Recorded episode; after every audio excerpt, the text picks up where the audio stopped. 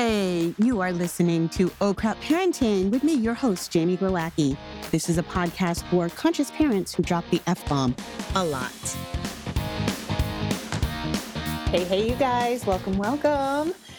Oh, so today I'm recording on a legit snow day. We got a big snowstorm coming in um, into Rhode Island and uh, combined with a nor'easter, which means high winds. And uh, it's very exciting. Everything was canceled, including like doctor's appointments and all the schools and the schools actually got like a old school snow day no virtual work which i am all about. I feel really bad for the whole virtual thing that started during the pandemic because now kids don't even get a snow day. All right let's jump in.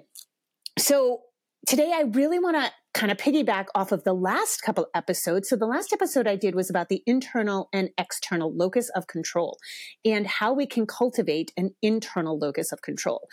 Now, one thing that's been happening is I hear this a lot in my work, but in the OCRAP Cafe, which is our new parenting community on a platform outside of social media, we had a very lively uh, discussion on our our um, our weekly live call. And this was the idea of when your child has mastered a skill and then they they need help. Then all of a sudden they don't do it by themselves or they say they can't do it by themselves. And when is it enabling them and when is it just providing some help? So we'll dig into that. First, I wanted to give you my little nugget. And I saw this online and I just loved it. The idea of a regulated nervous system does not mean that you are calm all the time. It means that you can flow in and out of sympathetic and parasympathetic nervous system states. It means you will get riled up. You will go into fight, flight, freeze, or fawn. But can you get yourself back to baseline relatively quickly? And I love that because I feel like the, all the talk right now, uh, self-regulation, co-regulation, all of this is like such a big concept that we're seeing so much more of all of a sudden. And it's it's wonderful. But then we mash that together with the sort of skewed gentle parenting paradigm which has kind of gone a little crazy into permissive parenting. And what happens is we get this notion that we should all be very very calm all the time. And how i see that play out in gentle parenting is a false front, uh, a higher pitched voice because look at me. I'm calm and there's nothing more grating on your nerves than that fake voice and it will grate on your child's nerves. They know when you're being fake. So I just thought I throw that out there as a better goal because I feel like so many people are trying to get themselves to a consistent, constant state of regulation. And that's not possible. Our kids are gonna trigger us. They are gonna activate old wounds. They're gonna activate our core values. They're going to it's just the nature of the beast. They're going to rub salt in our wounds. It's that's what their their job is. They're figuring it all out and they're going to trigger us. So we have to be able to flow in and out. We have to be able to take some breaths. And one of the mamas in this live call that we had that I'm going to, you know, go through some layers of this when a kid is capable but suddenly says they can't. She said she could feel the past injustices of her of her past selves, past versions of herself. And I love that imagery because like we all have these injustices. We had injustices when we were five. We had injustices when we were 10 and teenagers and 21 and, and she could recall like you know when her kid activates something in her she she said you know she feels the weight of all these other other versions of herself. And so I think it's wonderful to stay aware of that and stay aware of when things might be particularly activating. I think one of the intriguing things is when your child hits an age in which you had the same age at which you had some difficulties, or maybe your parents did something particularly egregious or you were really misunderstood or you were particularly shamed about something. When your child hits that age, look out because that shit's going to slap you in the face. It's going to kick you behind the head and you're not even going to see it coming. So I, it's so worth self reflecting and, and trying to find where you do have those emotional bodies stuck in you because at least then you're prepared. At least it doesn't kick you from behind head, right? At least you're a little prepared for the toughness. And I really think that's why so many people struggle with teenage, the teenage years is because they were treated poorly or disrespectfully in their teenage years.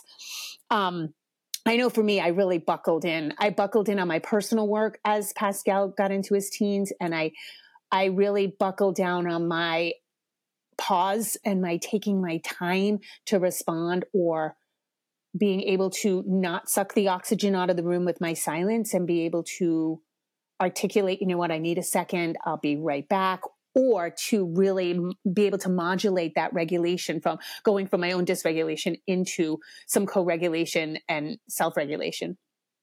All right, so what do we do?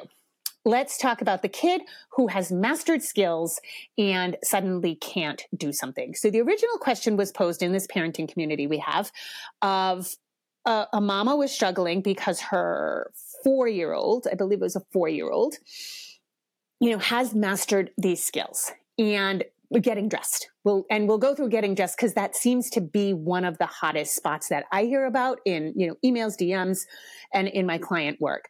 Getting dressed in the morning. So your child has mastered that at four years old, and then suddenly they can't. I can't do it. You, I need your help. And with this particular mama, she you know, she didn't want to enable the child. So she, you know, put up a stink about the kid doing it herself and then finally gave in and said, you know what, I'll help you. And then realized that the child just needed a day or two of help and then was proudly doing it on her own. So her question was, was that okay? It's always okay if you find something that works. Yes. So if you help your child and you help them, and then they move on, you know, it was a couple of days where they needed some help. That is awesome. You found something that works. So the child got back on track. The child was doing great and even showed pride in self mastery. And so in that particular case, I was like, yeah, yeah, you found the solution. Do what you do best. Now there are, there are some other situations, right? Now, I always think that it is best to help our children. And in our call, what I was saying was I really gave this some thought because I was like, okay, let's, I always like to look at it through the kid's point of view because our point of view is so far removed from their point of view. And if we go through your average four year old, that's four years on the planet. That's like what, 1300, 1400 days, right? And if you think about childhood and if you think about how much they have learned in these four years. Your kid is never going to learn at the rate they learn from zero to five years old. The brain activity, and I've seen an MRI of, of various stages of zero to five, the brain development, like the neural pathways, everything is exploding in growth. And if you think about zero to the first year, right? First the first like eight months are your kid gaining eyesight. Like they're literally gaining farther eyesight right? They're learning that their needs are met. They cry and a loving presence comes and helps them right? Then you've got like one to two years old. What? They're learning. They're learning how to walk right? They're learning uh, from 12 months to 24 months, they might take on potty training, eating with utensils, solid foods, right? Like all these things, separation anxiety, other caregivers. And then two to three, they're learning individuation. They're separate from you. They have free will and choice. Now they're learning how to get dressed and put on their shoes and, and how to try to keep regulated, how to articulate their emotions. What are these emotions? What the hell is happening in my body? It's so explosive, right? They're learning to manage things three to four, still now they're probably getting into beyond parallel play. They're doing cooperative play. They have to manage other kids, not hitting, sharing. Some kids might be starting to sound out words. Their growth is so intense. And it, it, it so reminds me of the mental load of moms. Like we get, we're loaded with all kinds of things in our heads, right? Like at all times. And I, and I had said this, like, I know that you load the dishwasher probably better than anybody or fold the towels better than anybody. I know that you know how to do this. And sometimes you might ask for help because you actually need the help, number one, or you might need to be seen and heard. Could somebody do something for me? Could somebody do something and see that something needs to be done in the house, right? And so you know, we know that's the mental load of moms. But then when we look at the mental load of your average toddler, they got a lot going on. It may not look like it because it's usually not particularly helpful to you, right? But they've got a lot going on. And so if their skills crash and burn, then they may just need help. They may be on overload. Maybe it's all too much, right? And so helping them is never a bad thing. And we'll get to when it turns into enabling in a second. So I always think that in the morning, let's really look at getting dressed in the morning. Cause again, that I see this the most and that and picking up toys. And we'll get to that. There also could be asking for connection. A lot of times mornings are too rushed. If your child sleeps late you know, or you're in a situation where you have to get out of the house very quickly after your child wakes up, that is always a clusterfuck and it's always hard on the child. So I would always look at a routine and say, you know, we really need to be up and get acclimated to, de- to the day, especially if your child is one who needs a longer sort of wake up, get with the world. Some people bound out of bed, right? I'm one of them. Other people need a little time. They need some, you know, maybe not actual coffee, but like that, that imaginary coffee where you're like, give me a second. Don't let me, I don't want to talk to anybody, right? I have learned that I can't bum rush Pascal, but when he gets up, I have already been on fire for several hours and I'll be like, Hey, I have this idea. And he's like, I can see on the look on his face. He's like, Oh my God, stop talking, right? Cause he needs a little warm up. Your child could also be asking for connection. And when your child needs help getting dressed, you cannot minimize the amount of time that is spent touching your child. And sometimes we just need that touch, whether it's compressive touch that feels good, like a hug, right? Like when you put on your kid's shirt, you don't just put it on, you put it on, you rub their back, you rub their belly, you rub their arms, you kind of iron it out. There's a lot going in there with touch and our children crave our touch. One of the best things you can do is put their little face between your hands and, you know, give them hugs. So they crave that. So they could be craving touch. They could be just craving some slow down connection time. Help me. Help helping your child is so connective, right? So check in on these things and make sure that they're getting those. And if it takes getting dressed, man, you've killed a couple of birds with, with one stone, some compression, some hugs, some affection, some connection, all these things that your child may be craving. And you may also introduce this to your child and say, Hey, do you really need help getting dressed or do you need some love and attention right now? Because it's always really good to name what's going on, right? Like we, if we sense that our child is needing something emotional, we want to give them the language for that and we want to model how to ask for that so that as they get older, it's not misdirected, right? I don't get attention from acting out. I get attention because I ask for it and I ask for when I need a hug and some love, right? Now, let's get to another scenario because another mama brought up a question about what happens when a kid like won't pick up their toys. So this is another area that parents feel unsure about. So what are the options? Well, I can help them, which I feel like is enabling them.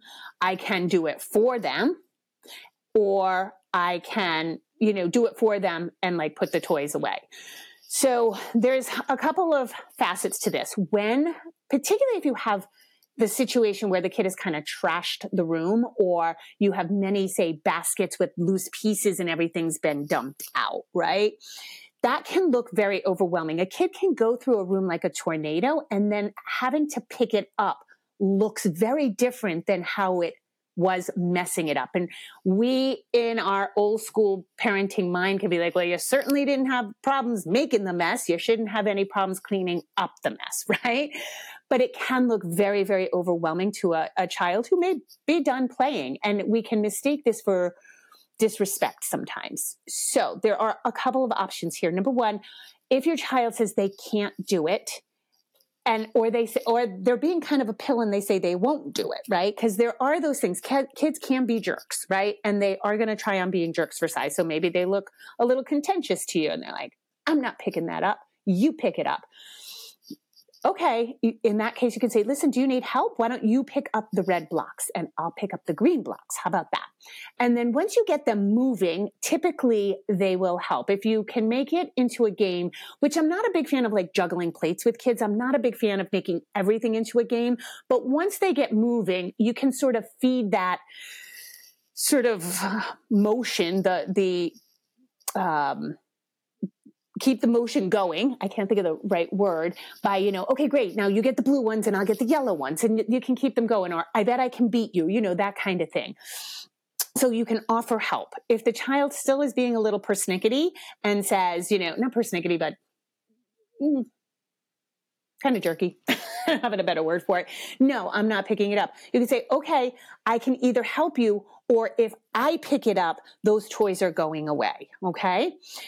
What would be enabling is your child leaving the room, you picking up the toys, putting them back where they go, and letting your child dump them out the next day. That is enabling them, and that's the thing you don't want to do. If they don't want to help you when you pick up the toys, the toys absolutely go away. They go for a toy respite, and I always recommend having either a cupboard, attic, basement, garage, bins, something that the child can't see and go get themselves, and toys can go in there. And I'll tell you a story. I was working with a client, and she I, have talked about this numerous times. I think one of the worst things we've done to ourselves is give ourselves these really big houses, particularly open floor concepts, because we feel like we need to fill all this space. We end up filling it with a lot of toys. So this mom and I were working and the kids were just, they were just not being cool. Like really. And they would tag team in her little brother, little sister, and they would feed each other and they would just kind of be obnoxious about it. So I said, okay, well, the toys have to go away. They don't get to just throw toys around eh, because they were just literally dumping toys. Like that was it. So the mom would pick stuff up and she'd said, okay, if you're not going to help, it's going to go away. And the kids would sit there with their arms crossed and say, go ahead, go ahead. I don't care. And it looked like, it looked like they were being little jerks, right? but then they got down to very minimal toys. I think just maybe five major toys. And all of a sudden the kids started playing happily for hours together, cooperating, no fighting, deep play, wonderful play. And the mom was like, what the hell? And I said, isn't it funny? They told you what to do they were telling you in so many words what looked like jerk behavior. They were like, go ahead, take it. They wanted their toys gone, like on some level. And when the toys were all gone and they had minimal toys, they didn't have that butterfly play. They didn't have that choice paralysis and they could just go into deep play with each other and get along. So I thought that was so interesting. And so check in with that. If the kids don't care if you take the toys away, it's not that they're sociopaths who don't care. Maybe they don't care because they have too much stuff. And our kids really can play with so little and be very, very happy. So that is something to check in with. But always offer help and or specifics. So again, if the room is trashed, it might be like, okay, I'm going to do this corner or I'm going to pick up all the paper off the floor. Why don't you pick up anything you can draw with? The more specific you can be, the less overwhelming it is. And we want to give them some credit while I do always maintain that yes, kids can be little jerks, most of the time 99% of the time they're not being jerks. Their be, their jerky behavior is covering some sort of anxiety, some sort of overwhelm, some sort of I can't do this in this moment so I'm going to lash out and that looks like jerky behavior. Yes? So while it's possible, let's not jump to jerk first thing. Let's not talk, let's not jump to like, oh, they're just trying to aggravate me. They're being, you know, they're being so disrespectful. Let's first take care of overwhelm and anxiety and see where that leads. Yeah.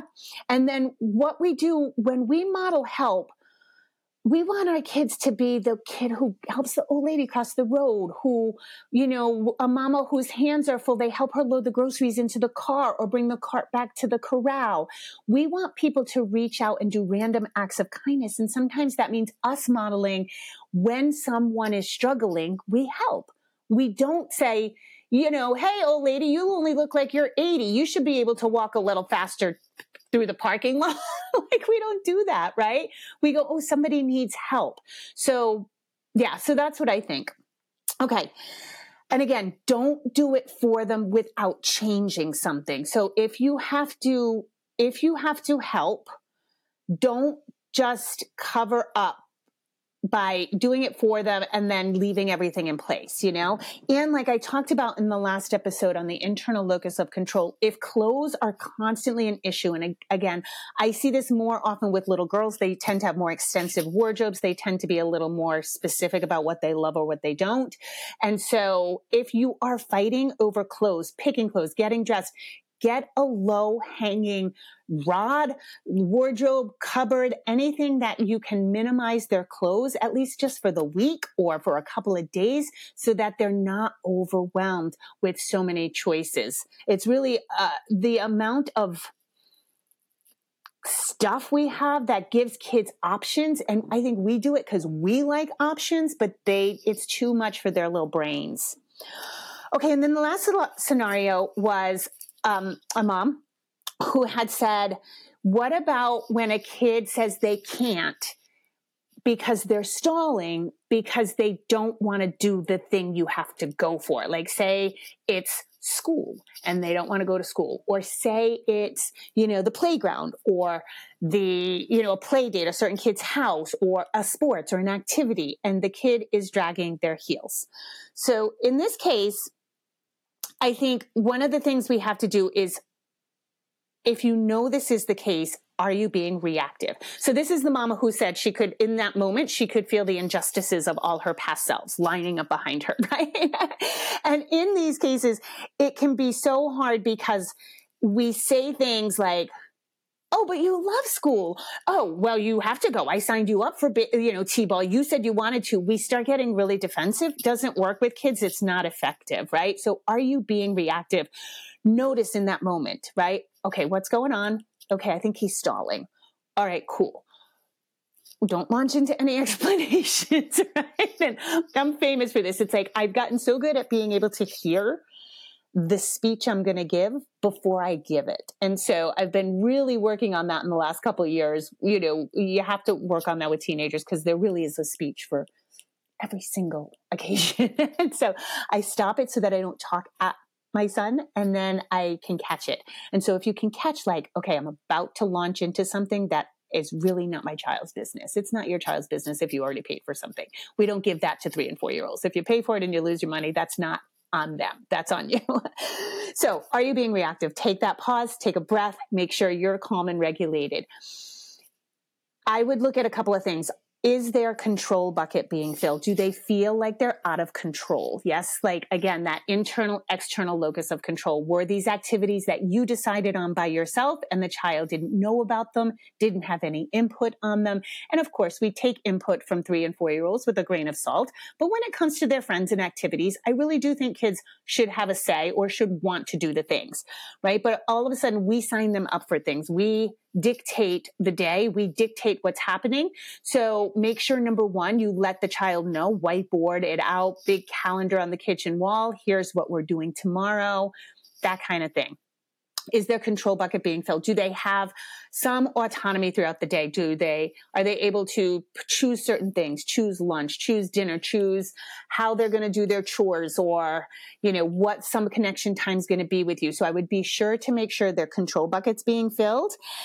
And then I would actually really look into why don't they want to go? So if your child is consistently stalling, perhaps they don't love the thing. Yeah. Now this can be really tricky if it's school and they don't have an option. So I'd be, you know, I'd be careful.